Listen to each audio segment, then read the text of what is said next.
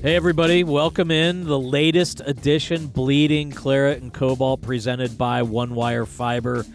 This is your host, Trey Fitzgerald. I apologize again for the gap in shows lately. Completely my fault. My technical inability to do a few things has hampered us, but we're back on track. Thanks to our producer Ryan Hale. Ryan, how you doing today? Good, good. Yeah, it is. Uh, you know, sometimes getting these things on the air is not as easy Yeah. as it looks. we don't need to bore you with how the sausage is made. So uh, excited to to get into our guest today, and some people very close to RSL may know him, Tamor Roosty. Tamor was the team administrator of the Monarchs starting their second season, uh, 2016.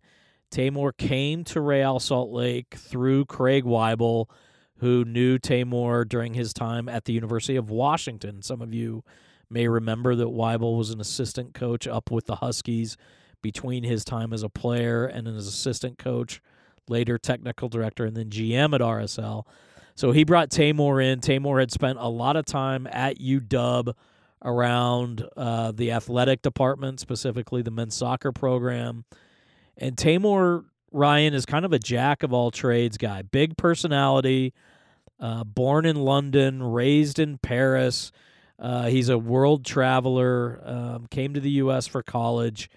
He holds an Egyptian passport. I think he's got a couple other passports, actually. And just one of the most amazing people I've ever encountered in my time in soccer. I'm fortunate enough to call him a very close, dear friend now. And you know we we spend a, a, a large time a large bulk of this conversation talking to Tamor about his experience over at Barnsley in the English Championship. Uh, Tamor uh, went over to Barnsley at the summer of 2019.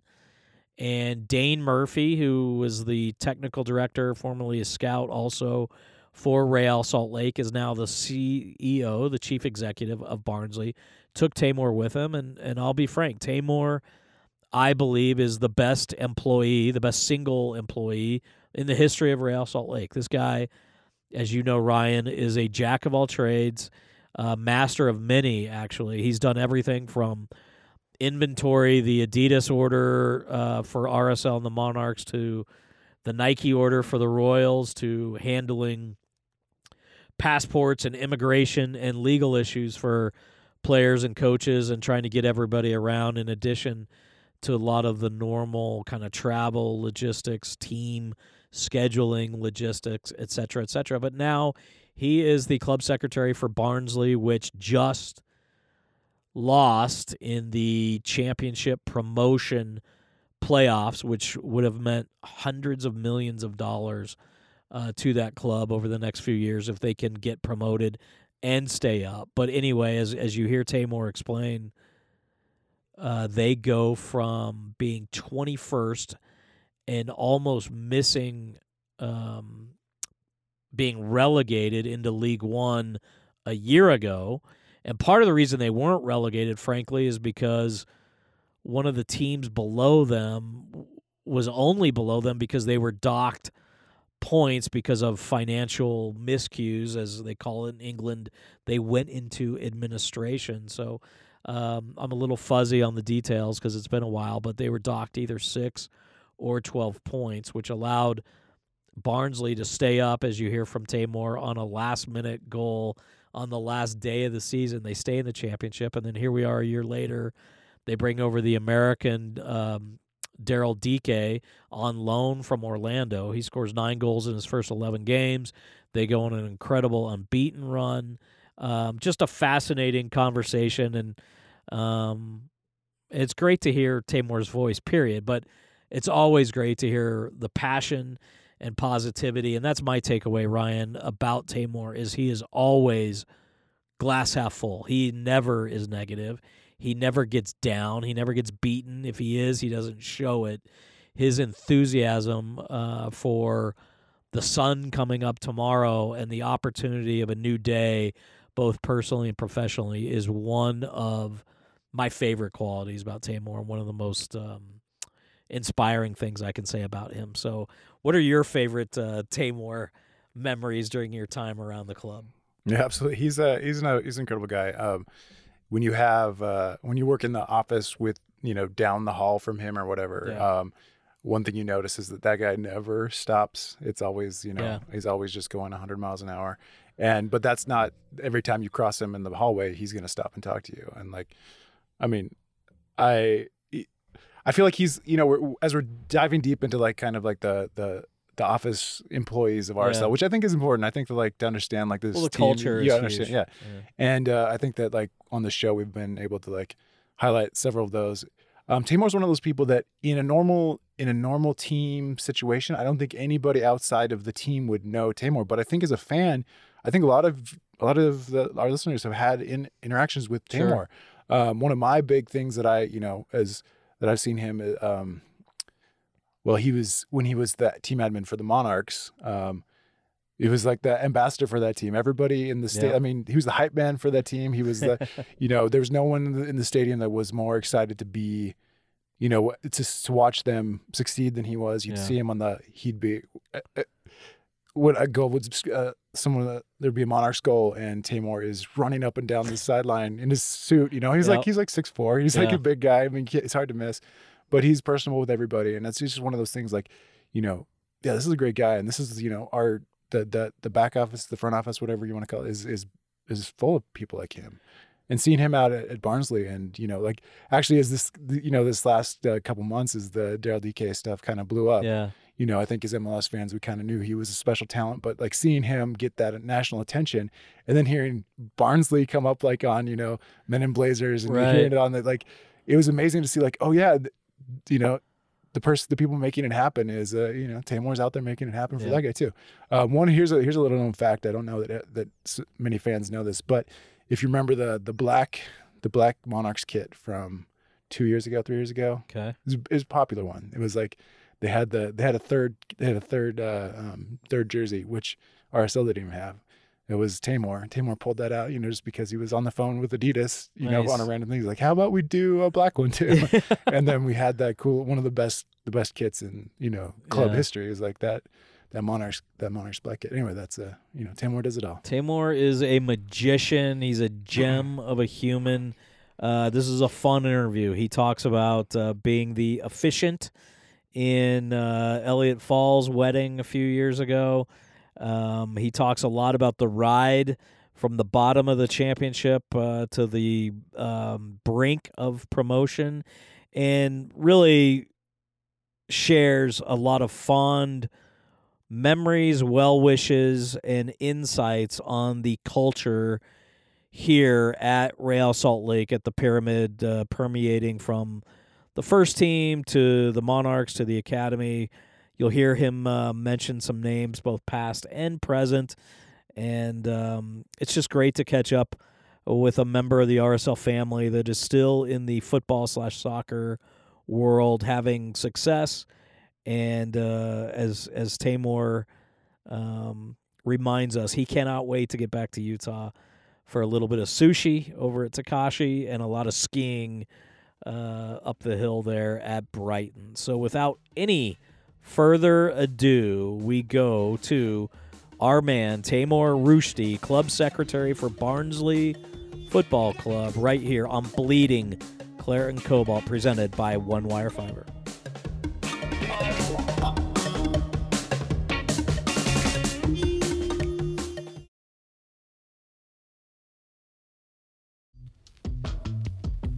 Bleeding Claret and Cobalt presented by OneWireFiber.com. That's the number one wirefiber.com. The goal at One Wire has always been a simple one deliver cutting edge telecommunications products and services better than anyone in the Utah communities we serve to all businesses, regardless of size, affordably. Visit OneWireFiber.com or call 801 990 6200.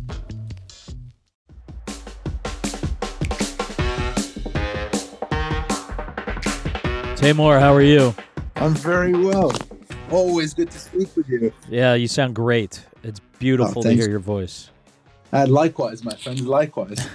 so Tamor, let's start here. Um, we are less than a week removed from, I would say, an ultimately disappointing uh, two-one loss in the championship promotion playoff semifinal. Barnsley losing uh, two one on aggregate to Swansea, but overall a fifth place finish in the championship and uh, 23 wins, nine draws, 14 losses, 78 points from 46 games in a 2021 season uh, for Barnsley. I guess just now that you've had a few days to maybe absorb uh, that disappointment, give us your thoughts on the overall run uh, that your club had over the last uh, year.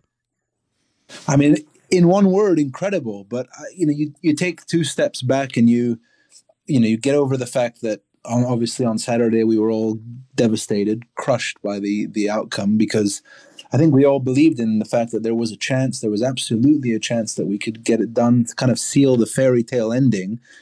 And um, you look back and you say, well, well, let's just go from thirty thousand feet and take a look at the season. And you know, we we finished twenty first last season, and we stayed up by the skin of our teeth with a last minute goal away at Brentford. And everyone was celebrating. It was one of the, I mean, honestly, it was one of the most incredible moments of my professional career. Yet, you know, just under 12 months later, we are all devastated because we've lost in this playoff semifinal. But if you look at it, we finished fifth in the table. So the the improvement is incredible. It's stark in many ways, and it's a I think it's a testament to the to the football club. It's a testament to how everyone's kind of banded together. It's a testament to the players, the manager, the staff, just kind of all coming together as one in, in, in a lot of ways and, and believing in the goal that we we set out for ourselves. Look, if I were to tell you that we we went into the season thinking we'd get promoted, I'd be lying.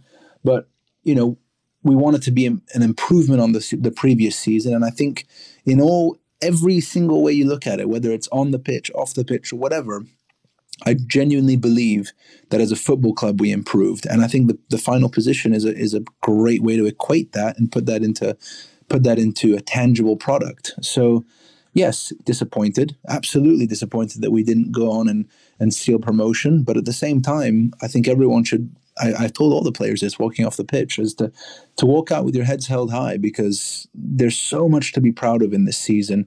You know, we're the youngest team in the league, and we we should we basically made everyone take notice of Barnsley Football Club when in reality most people don't look twice. So I guess there's so many directions I can go. I'm so excited to to have this time with you, Tamor. Um, paint a picture for the listeners who may not be so familiar with the championship and I guess how close you you just referenced how close you were almost to being relegated a year ago to League One.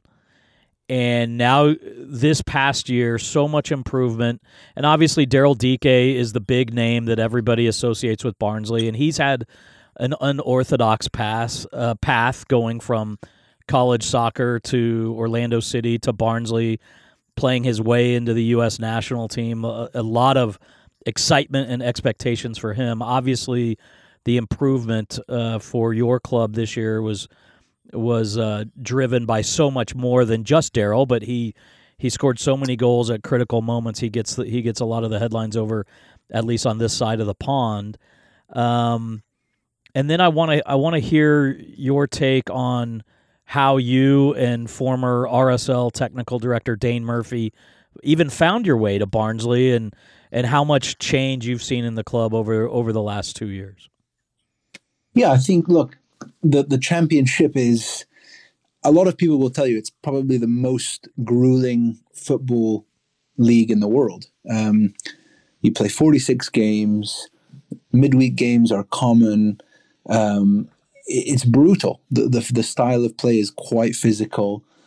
It, it, it's you know it's funny because in the MLS I, I, remember coming from the MLS and you play 34 games in the league. You may have a game or two in the Open Cup, And when there's you know three games in a week, it's always kind of like, oh, how are we going to deal with three games in a week? It's not necessarily the, the norm. You know, here it's it's you're pretty much three game weeks are, are more com more more common than they are not. Um, I mean, we went to we went, we did two stretches this season where we I think we had around twelve games in thirty eight days, mm. which if you think about it is quite crazy. And what's the um, squad size? And that's the, that's exactly that's the key piece which I was getting to is we're you know we're using a squad of about you know in terms of using players probably between 16 to 18 16 to 20 players wow um, a lot of our a lot of our starting 11 played upwards of uh, if you include the cup competitions upwards of 45 to 50 games this season um, we i think in total we played 54 matches this season with all the cup exertions so just the grind of it is is unique in so many ways and I, you know, we have players that we brought in a player from from Poland, Mr. Michał Helik, and he, to his credit, he had an incredible first season in England, and all of a sudden he's found his way into the Poland European Championship squad. But he he was like he's telling me that my he's like you know this is almost two full Polish seasons, which is where he came from. Wow! And it, it's so it's it's a grind, but that's what I think kind of makes it a lot more fun. I think we all love the games, right? And when you work in football, you work towards the games, and when this season, just because, especially because the season was condensed because we started late. Mm-hmm. I mean, you just it comes a point where it's just and you just game, game, game, game, game, and it's enjoyable because I, I guess especially for us because we were getting positive results. Sure. Um, so that that's the for me one of the biggest differences between you know the championship and almost most other leagues is just the amount sheer amount of games that we play um, and that was that was something that I knew about but I wasn't obviously used to. So, you know, kind of going into the transition and, and, and you know, talking a little bit about Dane and myself and how we, we ended up over here. Um, I think, you know, Dane, in so many ways, Dane is, is brilliant and uh, his success is, is just testament to the work that he puts in, his, his ability to navigate relationships, work well with people, um, and, and find good players. You know, I think people forget that yes, he's the chief executive of this football club, but he's also very much involved in in finding players, not just with our model, but also you know make finding players that will end up fi- fitting the model that Barnsley use, and he's through his abilities in doing that at, at Real Salt Lake, at, at, I'm briefly with with with DC United. Um, he was afforded the opportunity at Barnsley to be the chief exec. Um, and he he brought me with him. You know, no uncertain terms. He he brought me with him, and I think one of the things that we have been able to bring to Barnsley is the is a an atmosphere. I think we had to change the atmosphere at the club. I think that was the biggest the biggest task we had was to to bring in a a positive can do atmosphere. I think if you come to Barnes, if you come to our offices here at Oakwell, you'll see that there truly are some incredible people that work here wonderful, wonderful people that care genuinely and deeply about the football club. And they come from all different, you know, a lot of them are people that have been born and bred in Barnsley and have been here their entire lives. But there are also people that are not from Barnsley, transplants that have made their way to Barnsley for this job. Um, and we're un- in many ways we're understaffed, but that allows us to kind of build, come together, work together, help each other, and we almost have that kind of chip on our our back, uh, chip on our shoulder, sorry, mentality that has served us so well. Because I think what Dane and I brought is, you know, yes, we all do our work, but can we all come together to do it together? Can we put it? Can we do it with a smile on our faces? Can we lift the atmosphere? Bring a positive energy and a positive climate and atmosphere to an office, which in turn will bring positivity to the footballing side. And then hopefully that positivity and the work rate and the work ethic will lead to the success that we're all looking for on the pitch. And I do believe that, yes, it's part of, you know, part of the journey we've been on in these last two years has been to to create that atmosphere and to create that platform for everybody to allow the manager who has done an incredible job himself and the players who have put in the incredible work rate that they've put in to achieve the fifth place finish this season, uh, and it's culminated in that. And uh, you know, I, it's funny. I, I, say this all the time when people ask me questions, this type of question. But I'm a big believer that in any, not just football club, but in any organization, you it's a it's like one big puzzle, and every single person in the organization is a piece to the puzzle.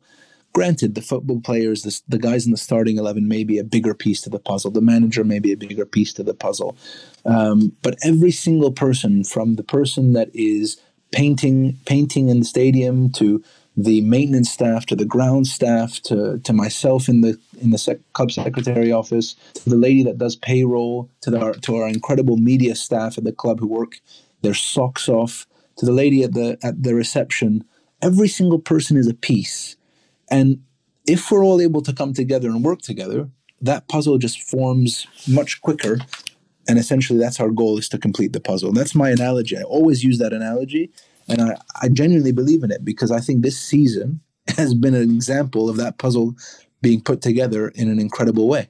You know what this all sounds like, Tamor? Is sounds like Real Salt Lake at its heyday. And um, I know you and, and Dane were, were positive beacons of light during your times at the Monarchs and at RSL. And and this is why I uh, consistently refer to you as the best employee in the history of our Claret and Cobalt Club. But um, I guess what are besides everything you just expounded upon? What are some of those uh, maybe lessons or experiences that you fondly remember that that you've been able to to implement in a new country in a new league? Yeah, and it's funny because I, I, I'm. first of all, thank you for the wonderful compliment. Um, it's very kind of you, but I, you know, I think that my dream was always to work in professional football, and the first step to that was to get into the professional game. And um, Craig Waibel, Rob Zarkos gave me that opportunity at, uh, with RSL and the Monarchs, and that was my first exposure to the professional game. So I always say that you know you're only never ever forget your roots, never ever forget what you've learned from all your different places. You know, I started at the University of Washington with Jamie Clark and the Huskies uh, got the opportunity at Real Salt Lake, and I'm so abundantly grateful for those experiences because that's what's given me the platform to succeed currently at Barnsley, and, and who knows, you know, in the future. Um, I think RSL in a lot of ways, and I think we all say, you know, I, I, know I've said it to you hundreds of times. I've said it to Elliot hundreds of times. Dane and I always talk about this, but it's the the potential to be special at RSL is there. It's it's there. It's there for everyone to see. And you know, we in my three and a half years there, there were some amazing ups. There were certainly some downs. Um, but I do think that there was a lot of you know, in a lot of ways, there's so many similarities between Real Salt Lake and Barnsley. Just the you know the fact that, for example, we're perhaps one of the lower payrolls in the we're one of the lowest payrolls in the championship. I know is towards the lower end in, in the MLS.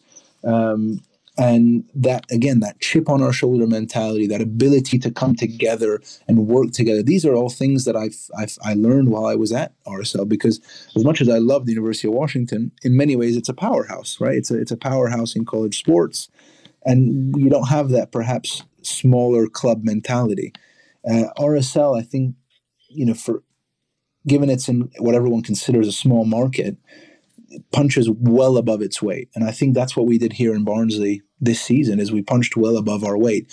When people tell you we can't do it, we say, no, no, no, we can do it.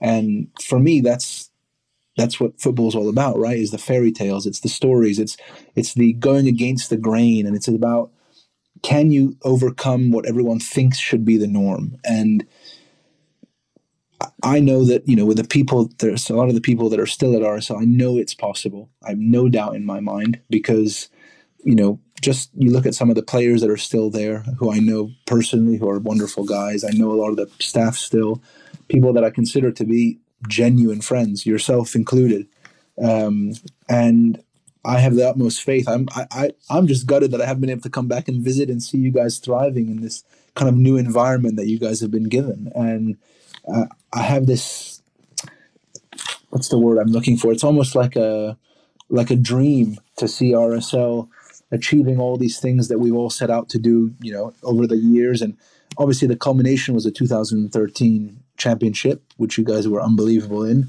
But it's to get back there. It's to get back into the Champions League.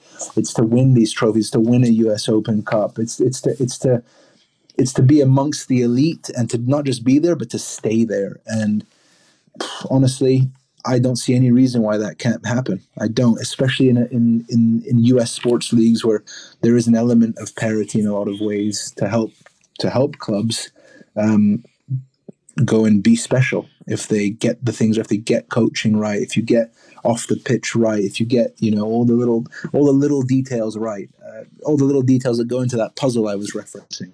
Um, and I learned that at RSL. I learned a lot of these things, a lot of these little life lessons about football, working in football, working with players, uh, managing staff. That's what I learned at, at RSL with my first professional football experience. Um, we'll talk about unlearning some of Craig Waibel's lessons uh, later in the interview, but uh, just kidding, Craig. Um, what what is what have you seen as far as the evolving, changing perception of American football, North American football, MLS, and Real Salt Lake specifically? Uh, you know, from from across the pond. Yeah, it's it's it's it's interesting because you still in England you still have people that think the US the MLS in general or US soccer is just a retirement league which yeah. I do everything in my power to stress when people say that that that's just not true anymore it might have been true 15 years ago sure. 10 years ago but it's not true anymore and and American American soccer or football whatever you want to call it whether people want to accept it or not is growing beyond measure. And by the way, I think it's in in every it's in the interest of everybody abroad to start kind of understanding that it's growing because otherwise they're gonna you know I have this this scary thought that all of a sudden U.S. soccer is going to go well and well and truly ahead of some of these other countries just because other countries don't want to ex- accept that they are growing.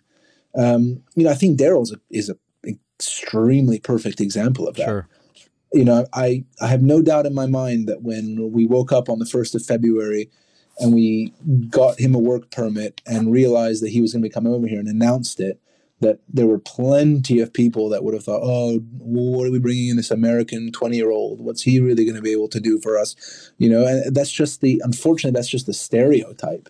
Um, and, you know, over the course of four months, I think he almost single handedly went ahead and said, well, actually, guys, look, American soccer is real.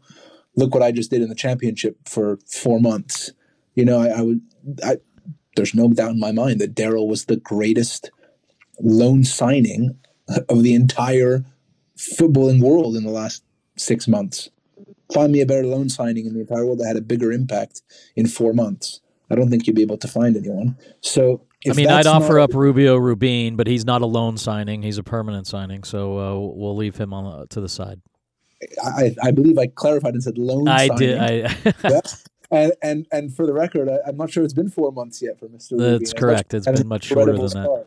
And I hope his I hope his start continues as, and is as strong as it's been. But yeah, I mean, look, Daryl is a, it's a, it's a great example of you underestimate somebody and he's come in and been absolutely brilliant for us. And if that's not a, a poster advertisement for where us soccer is going and how the world should take note uh, and respect the game over there then i don't know i don't think anything will anything is. And i think there's he's not there's plenty of players that that have come from the mls and, and, and made their way over to, to teams not just in England but in Europe and excelled. Um, and you look at there's there's Americans playing now in in almost every major division at high levels. We're talking we're not just talking for for small teams. You know, you've got obviously Weston at, at, at Juve, um, uh, Christian Pulisic at Chelsea. They're, these are like these are big clubs, you know. Sergio Dest at Barcelona. This isn't just a and they're all winning trophies, and they're all contributing yeah, to trophy-winning teams. It's been an amazing year for exactly. for young Americans. And that's a mentality. To be part of a winning team is a mentality. And for me, you know, what's the difference? I mean, why, why should the U.S. not be considered on the same level as as teams like, you know, Poland, Croatia, other teams in the top twenty in the U.S. rankings. Why should all of us? Why should the MLS not be given the same respect? Clearly, the level of the player, the level of the league. By the way, the facilities in the MLS are hands down, far and away the best in my I've ever seen. Much better than than any of the countries in in Europe. you know, thing. So what's to stop them? Nothing. In my opinion, the answer is nothing. There's nothing stopping the MLS. I, I mean, look at RSL. RSL is a great example. RSL training facility is probably one of the top 10, 15 training facilities in football around the world, not just in the US, in the world. Yeah. So, so if you have that, naturally you're going to start alluring better players and better players, and naturally the, the, the amount of money in the league is increasing. Hopefully, the next I know the next TV deal is kind of the big big one, and hopefully that's a that's another big deal, and it just increases the the value of the league. But again, like I say, a lot of people in Europe might turn their noses up at the the level of, of soccer in the US or the level of the MLS, but truth be told, the MLS is probably higher than most some you know the level of the league in the MLS is probably the same, if not higher than most of the leagues in England. Okay, it's not the Premier League. Okay, it's not the Championship. Okay, it's not La Liga or Serie A. Uh, you know, but you know that's just four or five leagues. To be a top ten league in the world, when and you've only been around since '96, I think that's a you know that's incredible. Most of the leagues they're they're surpassing have been around for 50 to 100 years. Has, has there been um, any resistance to the ideas, the attitude, the work ethic, not the work ethic, but the the practices that you and Dane have implemented because of your American experience in any circles? No, I mean, look, I think sometimes people can look at us. Look, we walk in. We're obviously we talk different to everybody here. We we we have new ideas, but I think the most important. you sound like a Brit is, to me. Uh, I love. Thank you. That's huge compliment. I tell you what, up in Barnsley, I don't sound anything like a Brit. most unfortunately, I'm about, I'm about as foreign as they come up here. Um, so I look. I think you. I always say you lead. If you lead by example and you put in the work, people will follow. And then if the work you're putting in, the ideas you're putting in, tend to work out and tend to be positive and bring about positive change, naturally people are happy with it. So, you know, my, my approach is always doesn't matter what your job is, you can always help. You can always do something to help, whether it's within your job description or not within your job description. And that was my that was my mentality and my mantra from the first day I walked in the door. Okay, I came in as the club secretary, but that didn't mean that I couldn't help out the ticketing office with something, or I couldn't help out um, the HR department. If I was able to help, if I could lend a helping hand, I was going to do it. And that's what endears you to your colleagues, right? Because it allows them to, first of all, allows you to open up to them, allows them to open up to you. And, and that is the relationships that you need to build in order for everybody to come together as a collective. I'm so, I harp on it, I say it over and over and over again, but I genuinely, genuinely believe it's so important to have a good relationship with the people you work with because at the end of the day, you spend most of your time with them. You know, I spend most more of my time with these guys and ladies than I do with with some of my family members. So why shouldn't I develop that relationship? Have a strong working relationship, have them be able to trust me, me be able to trust them. And once you do that at the early at the early stages of the onset, it allows them to, to trust you. It allows them to believe in the ideas that you want to bring forward, and then you implement them. And that's what we did. That's what Dane has done. That's what I've done. Um, and it's a testament to the staff that are that work here who all kind of bought in and and have been terrific honestly terrific to work with and I, I think i said it earlier they're just honestly wonderful people human beings and that makes it easier speaking of family how proud are you and how observant are you of the success from afar that you've seen people like Freddie Juarez or Rob Zarkos, Elliot Fall, Andrew Brody, uh, Mark Briggs now in Sacramento. A lot, a lot of the people that you helped build the Monarchs with um, are off to a great start in MLS and are, have really stabilized the ship here in Salt Lake. Yeah, I mean it's it's amazing when you look back. It's funny because that was I think I came I came in 2016. 16, yeah, January 2016. And you look at some of the pieces there and what's happened since in those 16, 17 years. And it's all, it's all, I mean, I, I look at it in so many different ways. You look at Freddie, who's gone on to become, you know, the gaffer of the first team and, and good for him. I think he's, he's, you talk about putting in the work. You talk about earning your stripes. You talk about, you know, paying your dues. And I, I think at, at a club like RSL, nobody's really paid their dues in terms of the coaching and playing like Freddie has. Mm. All the way from the academy to the first team. If that's not the dream for every football club, I don't know what is. And at the end of the day, then you look at all the play. I mean, James Moberg, somebody I know from his first day at University of Washington, gets a professional contract, works his socks off, is now, I think, captain of the Monarchs, been with the Monarchs all these years, stabilizing person in the changing room, has basically grown up in the last four or five years and become a just recently or is about to become a father actually sorry um, and his and his life is in Utah. And, and I take immense pride in that. It's so I'm so proud of him. I'm so proud of of what he's been able to do and what he's been able to, you know, the life he's been able to create for himself and Caitlin, his, his wife. Um, and then again, you mentioned Brody. I mean, Brody stuck at it, stuck at it, went to Austria, killed it in Austria, and finally got his chance. And then goes on and has an incredible debut. I, I was watching with, I was so unbelievably happy for him. That's right. It was a noon kickoff, so you were able to yeah. watch that one. I was so pumped. Again, shout out for the noon kickoffs. Keep keep them coming. Um, there, the, nobody's a real big fan of those locally. I'll just say, right? It, it's in the sure. it's in the heart of the uh, of the youth soccer experience. And and the summer heat. Anyway, sorry. Uh, back to Brody. Yeah, but Brody, like, what an what a what a story, and it's it's it's incredible, and I think it's a testament to the the the foundations at RSL that guys can succeed like that. You look at the you look at the model, you look at the amount of players that come through the academy that play for the first team, that play for the Monarchs, that not just play but have a meaningful contribution. You know, you look at Justin Glad, you look at Aaron Herrera, you look at the guys like Andrew Brody. Uh, I mean, you look now all these young guys that are coming through, the Bode Davises.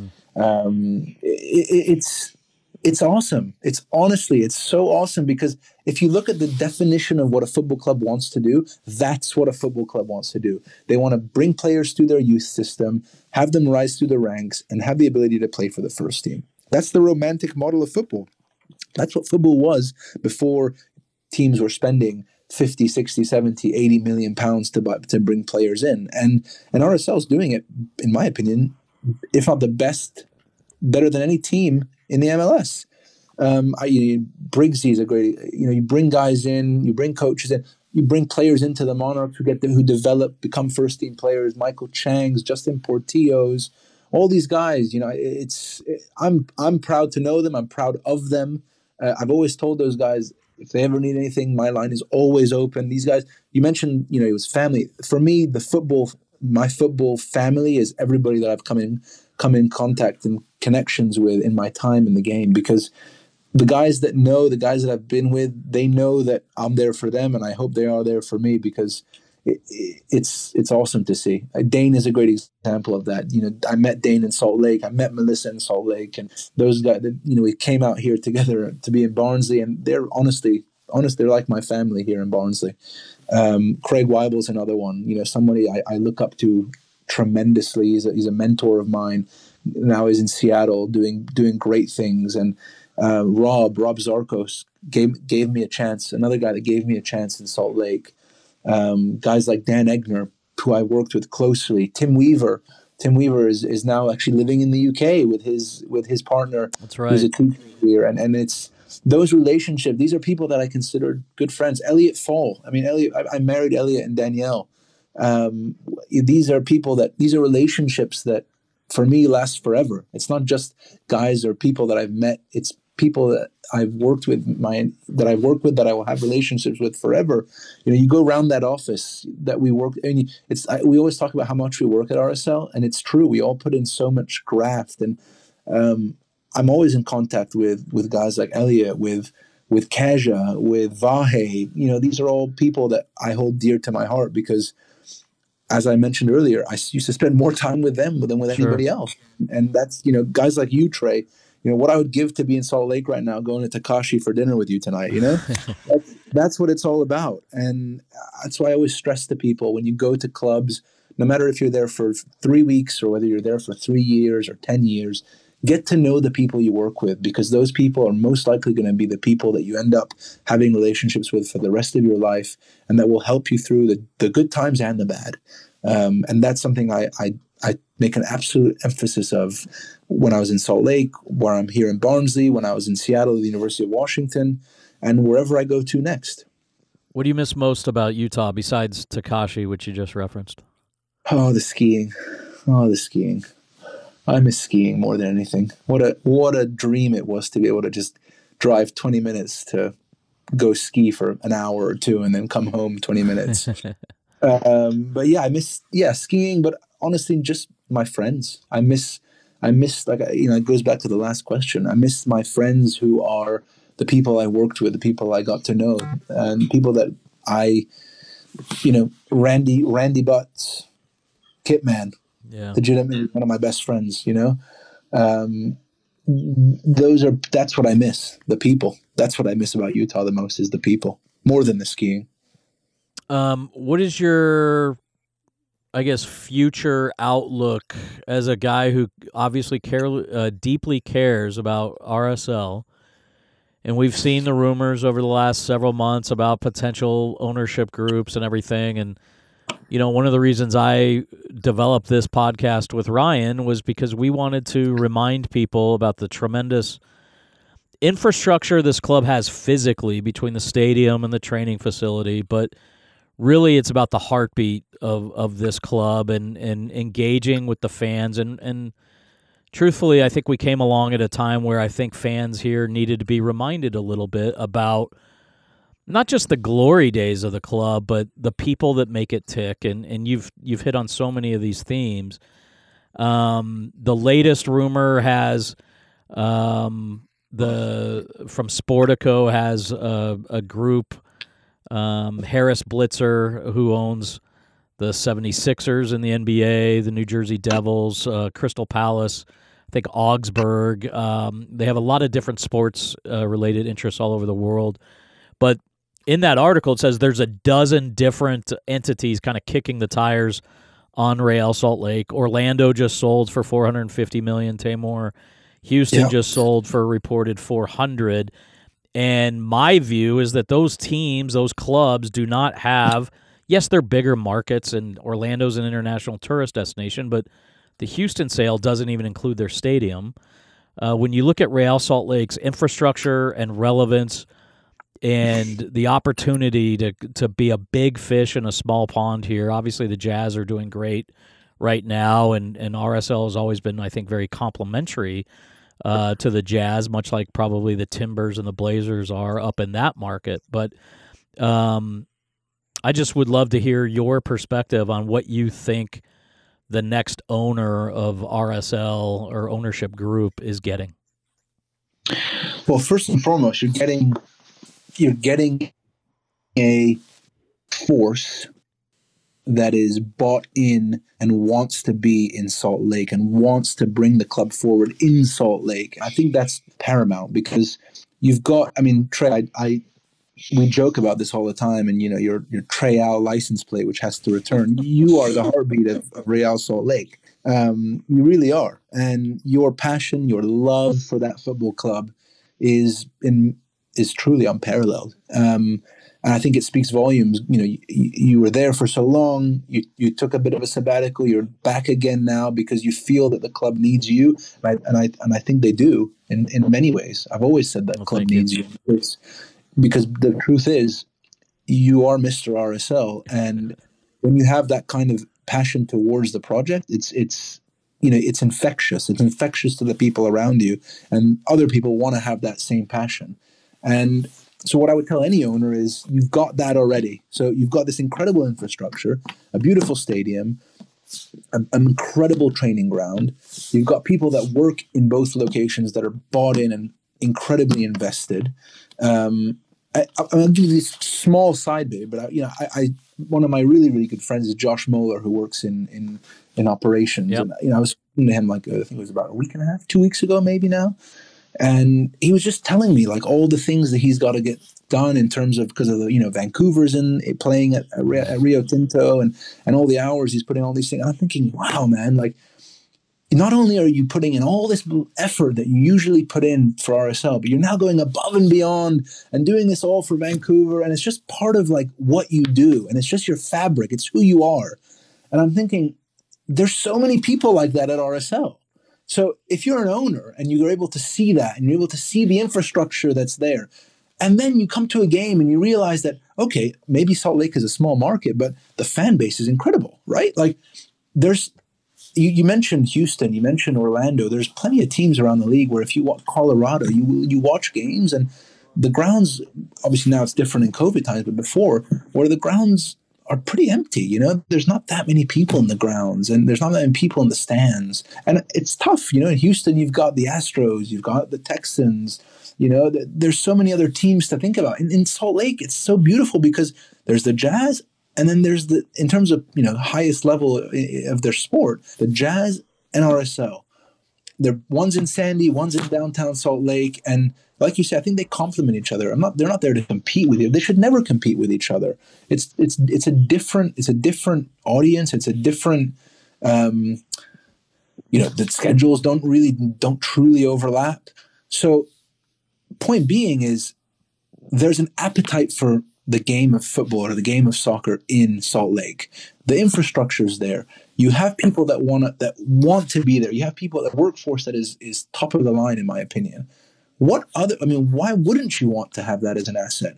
You've got a fan base that that loves the football club that go to the games. You have I mean what I just can't I can't think of a reason. I can't I as much as I try, to think, oh, well, what's the what's the downside? What's the you know? Let me play devil's advocate. Let me try and find something that, man, maybe this isn't maybe this isn't a good spot to buy a club. I can't. So you know, everything's there. Like and and you know, credit in some ways to Loy for building some of the things that have been built to be able to give the for platform. Sure. You know, for this to be a, an attractive product. Um, so to be honest with you, I'm kind of shocked that it hasn't sold because if I was like you just mentioned, if I'm a if I'm an owner, if I'm a buyer and I'm seeing Orlando and I'm seeing Houston go, I'm thinking, why wouldn't I want to buy this Real Salt Lake team? You know, they've got they've already. I mean, already they do their very best to try and balance the books. Second of all, they've got the infrastructure in place in terms of having to spend to try and bring it to a to a level you don't have to spend. Don't spend a penny really. There's very little that very little investment into the infrastructure because it's already been done. You have a, an academy that is genuinely one of the best academies in the world, not just in the US, but in the world, with a school on site, with a live with a live-in live-in dorms on site. I mean, if I was going to buy a football club myself, and by the way, again, I know it's not popular at the moment, but you don't have the risk of any relegation, so you, yeah. your your asset is quite stable. It's like a no-brainer. Well, and as you alluded to before, the next TV media deal and the World Cup being here in 2026 are only going to increase the asset value for everybody involved in American soccer. Ex- 100%. Exactly. So Tamor, let's finish on this. What is next uh, for for you and Dane at Barnsley? Does the American pipeline open up a little bit more uh, on the heels of uh, Dike? Well, look, I would I would say that I hope so. I, I hope that in terms of the experience that Daryl had here, I hope that he'd be able to. I hope other people in the U.S. were watching, first of all, and would take note of that and think, oh, you know what, we can go play in England. There is this avenue. If we can get things right, uh, it, it, you know, you you become a, a superstar. Uh, you know, whether we like it or not, Daryl became a superstar in a lot of ways. Um, and then from our perspective, I, I think it, we proved to people over here that hey, you can bring in you can bring in players from the US and they not only can they be good players they can actually be highly highly impactful players um, you know I know Jordan Morris had a tough time with his injury and mm. things maybe didn't work out for Arriola and, at Swansea but um, th- I don't think the impact that Daryl made is can be talked about enough because it's I think we you know we talked about this a lot. It's it's all about perception, right? And the perception has to have changed. I know it's changed here in Barnsley. I can assure you it's changed here in Barnsley. It, there's no more this idea of oh you know this guy's coming from America what's he really going to bring it's oh wow this guy could be this if oh could he be like Daryl could he give us the contribution that Daryl gave us because there's no underestimating the contribution that he that he gave us if you look at I mean some of the statistics he arrived on February 1st and in terms of league matches, we, we didn't lose a league match for about 11 or 12 games after he arrived. And we went on an incredible run. He scored, what, nine goals in uh, that span? Exactly, and and some and some blinder, some unbelievable. if you go and look at them, so yeah, the perception has changed, and that's what really is important, I think, because that's what allows more. You know, that's that's what allows people to understand and want more of it, right? So, if if all of a sudden uh, another player comes on our radar, I think that that's one of the most incredible things about Dane is he's got these incredible relationships, and that's just a testament to who he is really and, and what he's done in this game. That he's able to get guys like Daryl Dike to come play for Barnsley because he knows the right people and the, and people trust him. You know, a lot of times people don't trust people in football because of you know for whatever reason. But Dane is a trustworthy guy. He's he's earned that trust. He's earned that trust from his work ethic, from his ability to be to be true to people, to be honest with people, and and that's given him results. But it's also given the people that that trust him results. So um, I'm one of them. You know, I'm one of them. I, I owe so much to Dane. I'm so grateful to Dane, and you know, if not just our, you know, both on the pitch with Daryl, but I think him and I are also good examples of yes, you can leave the US, you can work in the MLS, you can come work over here. Um, it, it is possible, and you shouldn't be afraid of it because you can be. Not only is it possible, you can be successful.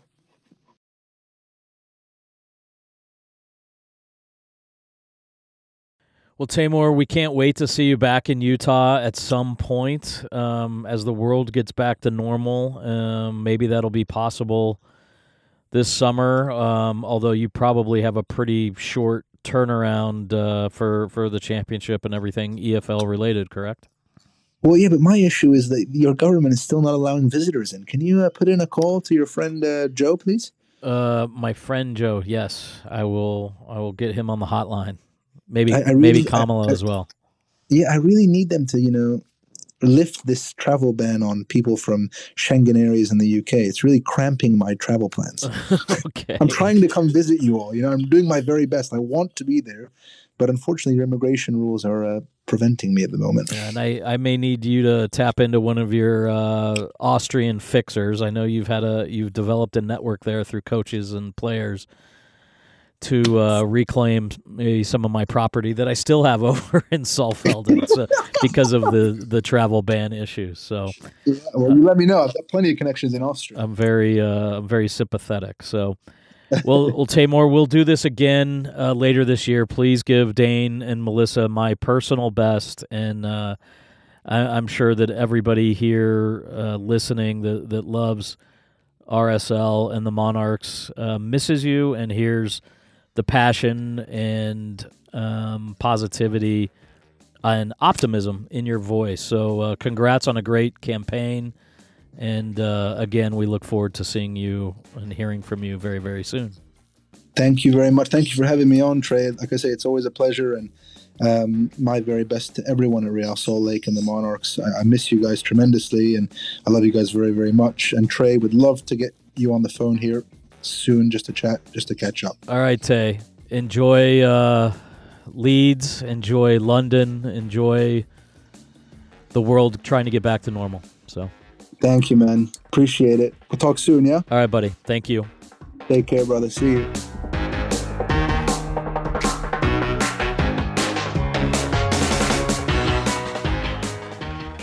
All right, that is the latest version edition of Bleeding Claret and Cobalt, now presented to you by One Wire Fiber. Go to the number one wirefiber.com. Thank you so much for listening. If you want to connect with us, and please do, you can find us on both Twitter and Instagram at Claret Cobalt, C L A R E T C O B A L T. We are always up for some banter, for omissions, corrections, guest suggestions, your favorite RSL memories, or whatever. You can also share your RSL memories at anchor.fm slash claret and cobalt.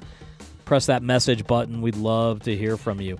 This show, independently produced by Trey Fitzgerald and Mountain Air Media, recorded at Mountain Air Studios in Draper, Utah. The views expressed here on this show are our own and do not necessarily reflect the opinions or positions of Real Salt Lake. Thanks for listening. We'll talk to you soon.